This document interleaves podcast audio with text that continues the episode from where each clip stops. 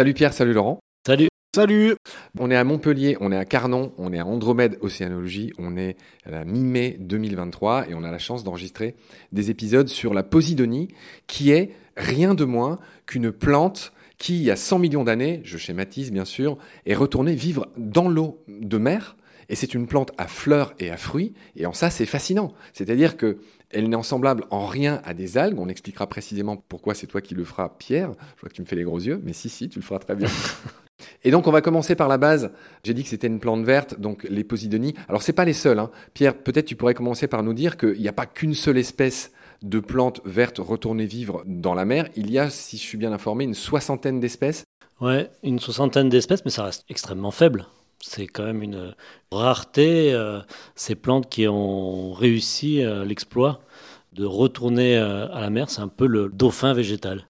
Les 60 ne descendent pas toutes d'un ancêtre commun, c'est ce qu'on appelle un groupe polyphylétique, ils ont des ancêtres différents, donc elles viennent pas toutes de la même au départ. Et ça, c'était il y a 100 millions d'années. Hein. C'est ça, et pour la Posidonie, en gros, on pense que c'est la descendance d'une sorte de jonc, quelque chose qui ressemblerait à un jonc actuel, une espèce de marécage en fait de lagunes et qui petit à petit aurait eu cette capacité, euh, cette opportunité de retourner au milieu marin, conquérir de nouveaux espaces favorables pour la plante. C'est intéressant l'idée de retourner, parce qu'il ne faut pas oublier que les plantes terrestres sont arrivées sur Terre à partir des algues vertes qui ont réussi l'exploit de sortir de la mer pour conquérir la Terre. Et ensuite, il y a eu, pour certaines, très rares d'entre elles, un retour euh, à la mer. Oui, tu fais bien de le rappeler. On va quand même rappeler que toute la vie sur Terre vient des océans sans aucune exception, et que les premiers qui sont sortis de l'eau, c'était des bactéries, et puis ensuite, directement après, ça a été des toutes petites algues, et puis ensuite, ça a été des algues, etc., qui ont donné les plantes, et puis longtemps après, des millions d'années après, il y a eu les premiers animaux, et notre premier ancêtre, là, qui était en forme de grosse salamandre, j'ai oublié son nom, mais qui a donné les futurs vertébrés, euh, qui est sorti de l'eau bien longtemps après toutes ces plantes. Tu as dit qu'il y avait que 60 espèces euh, de plantes vertes, ce qu'on appelle les phanérogames marines qui vivaient dans l'océan. On rappelle au passage qu'il n'y a pas loin de 400 000 espèces de plantes vertes. Mais c'est juste dire qu'effectivement, il y a très peu de plantes qui sont retournées vivre dans l'eau. Oui, c'est ça, c'est vraiment euh, une rareté. Euh, et alors, la Posidonie est endémique de Méditerranée. Donc, non seulement c'est une rareté, disons, botanique, mais c'est aussi une rareté géographique, puisqu'il n'y a que en Méditerranée que cette espèce est présente. Et, d'un côté, c'est une rareté, on va dire presque une, une incongruité de l'évolution, et en même temps qui remplit un rôle fondamental. Oui. Alors, j'ai dit un gros mot tout à l'heure, j'ai parlé de phanérogame. Phanérogame marine, c'est leur nom scientifique, enfin le nom, on va dire, qui englobe tout ce groupe. En fait, tout ce qui est phanein, phanéro, ça veut dire qui est apparent, et donc ça veut dire tout simplement dont les organes reproducteurs sont apparents. C'est ça que ça veut dire phanérogame. Et donc les phanérogames englobent deux espèces qui s'appellent les angiospermes et les gymnospermes. On va la faire courte. Deux groupes. C'est que les gros mots. Mais angiospermes, bah, c'est toutes les plantes à fleurs. C'est ce que j'ai dit là, les 350 000 espèces. Bah, c'est tous les arbres, toutes les fleurs, etc. Et puis les gymnospermes, gymno, on connaît cette histoire de gymnastique, donc de nudité, ça veut dire que la graine est nue, alors que chez les angiospermes, l'angio c'est quelque chose comme un vase qui englobe, une sorte d'ovaire qui englobe la graine, c'est ça la différence entre les angios et les gymnos. Et les gymnospermes, c'est tout ce qui est conifère par exemple, où la graine est nue. Voilà, c'est juste pour dire les deux grandes familles de plantes. Et nous, on est sur des phanérogames marines qui sont, et je t'ai taquiné tout à l'heure avec ça, qui sont toutes des monocotylédones Pierre, est-ce que tu nous rappellerais au passage ce que sont les monocotylédones, vite fait? Ben, Tout simplement, dans la graine, c'est une partie de la graine qui est en fait des espèces de prémices des premières feuilles. Dans ces prémices, il va y avoir euh, un ou deux cotylédons qui vont se développer. Et finalement, euh, quelque chose qui paraît complètement anecdotique euh, dans la graine, on va faire deux familles de plantes complètement différentes. Donc, dans les monocotylédones, bon, bah, c'est tout les roseaux, l'avoine, le blé euh, et la Les palmiers. Les palmiers. Et dans les dicotylédones, bah, tous les arbres, euh, par exemple. Ouais. Très juste. Très juste. Je résume ce que tu dis. On a parlé des angiospermes tout à l'heure, c'est le nom scientifique des plantes à fleurs, tout simplement. Les angiospermes se divisent en monocotes et en dicotes. Les monocotes, tu l'as bien dit, c'est tout ce qui est orchidée, palmier, bananier, graminées, le blé, c'est une graminée, et les joncs, tu parlais mmh. tout à l'heure, la mmh. légion qui aurait pu euh, devenir nos posidonies. Et bref, tout ça, c'est des monocotylédones. Effectivement, quand la plantule pousse, ben, il y a une seule feuille, ça c'est les monocotylédones, et quand il y en a deux, ben, on dit que c'est des dicotylédones. Voilà, c'était juste pour bien remettre ça en. Au départ, hein, parce qu'après, ils peuvent avoir plein de feuilles. Exact, oui, oui, c'est pour ça que Quand je dis tu- germe. quand la graine germe, ça fait soit une feuille ou deux. Et c'est comme ça que se fait cette distinction, on va dire, globale dans les grandes familles de plantes. Et puis l'autre grande différence entre les monocotylédones et les dicotylédones, elle est importante, c'est que il n'y a aucun arbre dans les monocotylédones. Donc cette histoire de bois qui est produit pour pousser, pour tenir haut. Et on ne parle pas de tronc chez les monocotylédones, on parle de stipe. Et tu m'avais fait remarquer, toi qui connais bien ce qui se passe dans les océans, que c'était la même chose chez les algues. On ne parle pas de tige chez les algues, on parle de stipe. Oui, oui, en tout cas, il n'y a pas de bois, c'est certain, oui, oui. Ça, c'est sûr. D'accord. Ok. Allez, pour finir de remettre ça en perspective, on a dit qu'il y avait 60 espèces de phanérogames marines, de plantes vertes. Je dis des plantes vertes parce qu'effectivement, comme les plantes sur Terre, elles pratiquent la photosynthèse. hein. Mais il y en a une soixantaine d'espèces qui sont retournées vivre dans les océans. Donc, ces herbiers marins, il y a quatre grandes familles. Il y a les Posidoniacées. On va beaucoup parler de la Posidonie avec vous à la suite. Il y a les Ostéracées, ce qu'on appelle les austères, c'est toute la famille des austères. Il y a les Simo d'Océacées, c'est pas facile, hein. j'espère que vous appréciez l'effort, on dit quand même juste les quatre familles.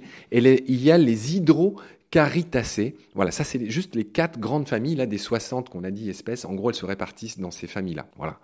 Alors maintenant qu'on a vu l'album de famille, est-ce qu'on ne commencerait pas à expliquer, à décrire finalement la Posidonie? Qui est constituée de quatre organes principaux Bah, la posidonie, voilà, comme euh, tout végétal, disons, supérieur et évolué, a des organes différenciés, contrairement aux, aux algues qui vont avoir un tal euh, indifférencié, justement.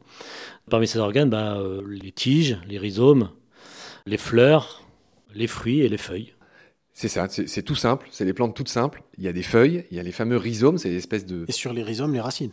Ouais, les racines. Donc, récap, il y a les feuilles, les rhizomes, donc qui se développent plutôt à l'horizontale, les racines qui vont plutôt verticalement, si je dis pas de bêtises, et il y a tout ce qui est fleurs et fruits. En gros, c'est ça les quatre parties d'une posidonie. Est-ce que l'un de vous pourrait m'expliquer les fonctions de toutes ces différentes parties, qui sont évidentes, hein, on se doute bien qu'avec les feuilles, il y a de la photosynthèse, mais à quoi sert le reste? Alors, euh, sur les organes de la posidonie, euh, commençons par le plus simple, par exemple le rhizome. Le rhizome, euh, c'est la tige rampante de la plante. Elle va donc avoir la fonction de permettre la croissance, la conquête de nouveaux territoires, hein, la croissance horizontale et verticale aussi. Et elle va avoir aussi un rôle de stockage des réserves énergétiques, puisque la feuille sera un petit peu le panneau solaire de la plante, va transformer l'énergie lumineuse en molécules chimiques, et ces molécules chimiques vont être stockées sous forme de carbohydrates, d'amidon dans les rhizomes. Donc les feuilles, on a vu un peu euh, ce rôle photosynthétique. Les racines, évidemment, euh, permettent euh, l'accrochage de la posidonie dans le substrat. Un substrat qui peut être sableux, vaseux ou rocheux, c'est quand même une spécificité. Et puis elles vont permettre de pomper des éléments nutritifs comme n'importe quelle plante terrestre dans le sol. D'accord. Donc je récapitule les fonctions. Photosynthèse, on l'a dit. C'est-à-dire c'est des êtres autotrophes, encore un gros mot, mais ça veut dire qu'ils sont Ouais. autosuffisants. Ça veut dire qu'ils prennent l'azote, ils prennent du CO2, ils prennent des petits nutriments, et bim, ils construisent du vivant, et en plus, ils rejettent de l'oxygène dans l'eau. Grosso modo, on est d'accord. Mhm. Oui, c'est un organisme qui a vraiment besoin de pas grand-chose en fait. hein. Euh, Même dans des eaux euh, très pures, très claires, très pauvres, elle va pouvoir se développer. Même en l'absence de sol euh, riche et meuble, elle va pouvoir se développer. Donc elle va même pouvoir se développer sur roche. Donc juste utiliser les ressources qu'elle va trouver dans la colonne d'eau. Donc vraiment, la Posidonie, c'est un organisme extrêmement frugal. Voilà, frugal et à la base de beaucoup de chaînes alimentaires. On va voir tout à l'heure qu'elle a mille rôles, hein, de nurserie à un barrage contre la houle. Et euh, voilà, elle défend les côtes euh, et ça forme des banquettes sur les plages. Elle a mille rôles euh, assez intéressants dans les milieux. On va voir ça tout à l'heure. Mais on va continuer à la décrire. Euh, on, la passe en revue un peu à la loupe là. Dans les bouquins qui nous ont servi à préparer l'émission, je vois que les posidonies, ça se compose de ce qu'on appelle de faisceaux en moyenne de sept feuilles. C'est ça? Comment ça marche? Il y a une ligule. Explique-nous un peu à quoi ça ressemble. Oui, alors en fait, euh, il faut imaginer donc un rhizome, c'est-à-dire une tige rampante, et euh, sur ces tiges vont se développer des faisceaux de feuilles, comme un poireau, hein, c'est pas plus compliqué que ça. Des faisceaux, voilà, de moins d'une dizaine de feuilles euh, qui vont être de plus en plus jeunes quand on va aller vers le centre de ce faisceau. Et ce qui est intéressant, c'est que la base de ces feuilles et le rhizome est totalement imputrescible. et les racines aussi. Donc euh, en fait, euh, la posidonie en se développant à la fois horizontalement et verticalement va accumuler en fait ses racines, ses tiges et tout le sédiment qu'elle va piéger euh, dans cet entrelac de racines et de tiges et va produire ce qu'on appelle la matte. MA2TE. MA2TE, qui va pouvoir s'accumuler au fil des siècles, des millénaires, sur plusieurs mètres d'épaisseur. Ce qui fait que la posidonie a un rôle majeur de piège de carbone parce qu'elle va donc capter le dioxyde de carbone de l'air et le piéger sous forme de carbone dans ses racines imputrescibles. Dans des zones un peu calmes, l'accumulation des mattes crée des récifs qui touchent la surface.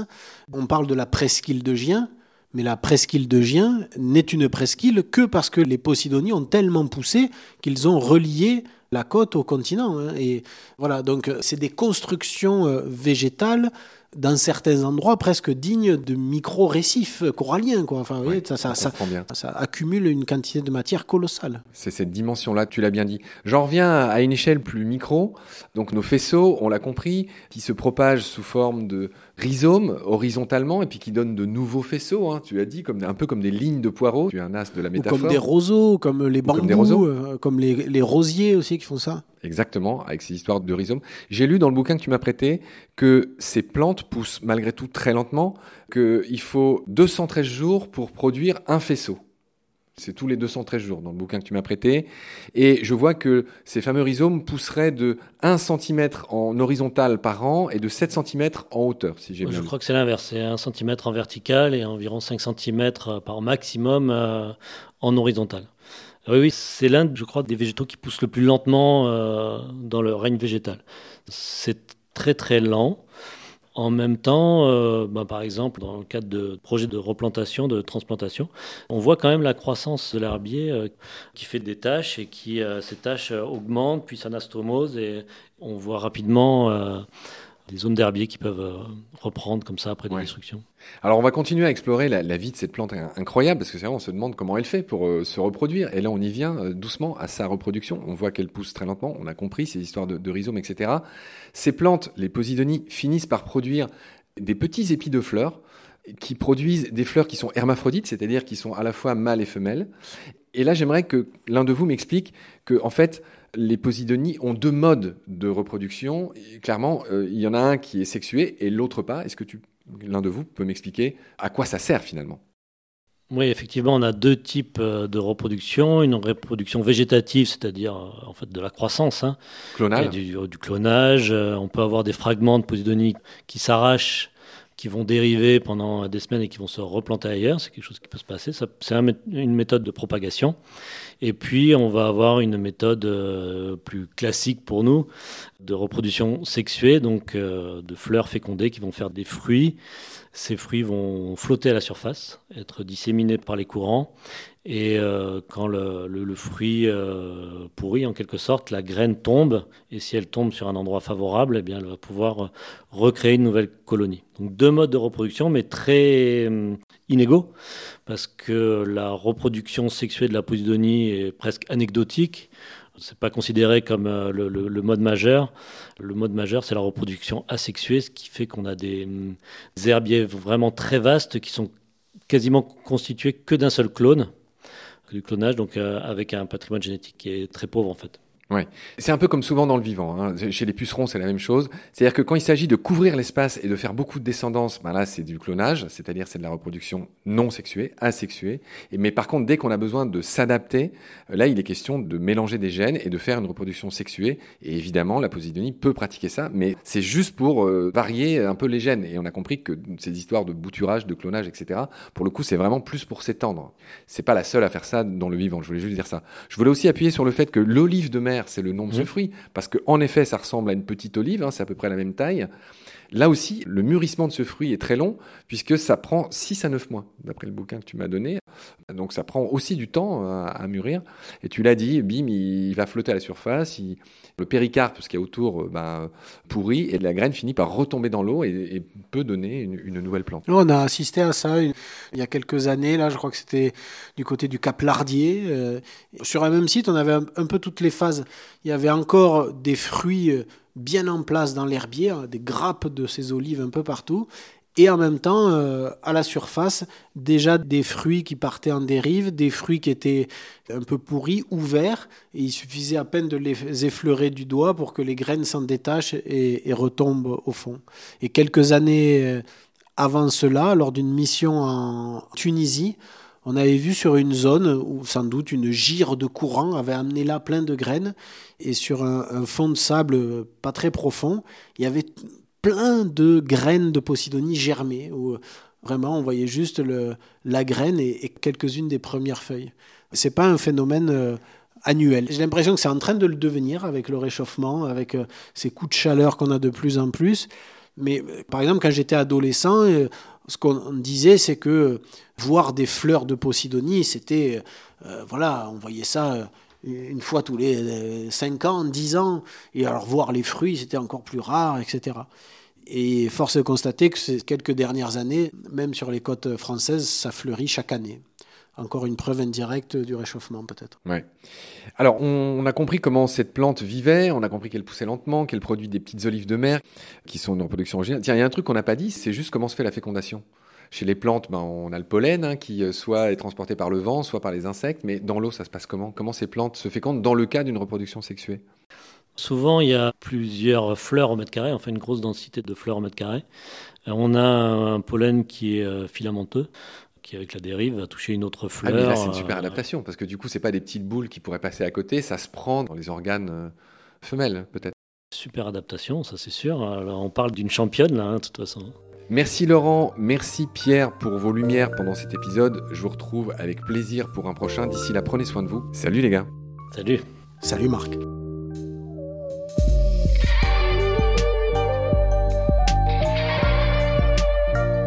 C'est la fin de cet épisode. Merci de l'avoir suivi. Pour continuer, nous avons besoin de votre soutien. Et vous pouvez nous aider simplement, en quelques clics et gratuitement. Il suffit par exemple d'utiliser le moteur de recherche solidaire Lilo. Ainsi, chacune de vos recherches sur Internet générera des gouttes qui seront reversées au projet de votre choix, comme Baleine sous gravillon par exemple. Vous pouvez par ailleurs vous abonner à nos podcasts comme d'habitude, partager les liens, devenir adhérent de l'association BSG ou encore faire un don sur Helloasso ou sur Tipeee. Grand merci par avance. Je remercie tous mes équipiers pour leur aide précieuse. Je vous retrouve bientôt pour de nouveaux épisodes. Et d'ici là, prenez soin de vous et de ce qu'il y a autour de vous. Merci. À bientôt.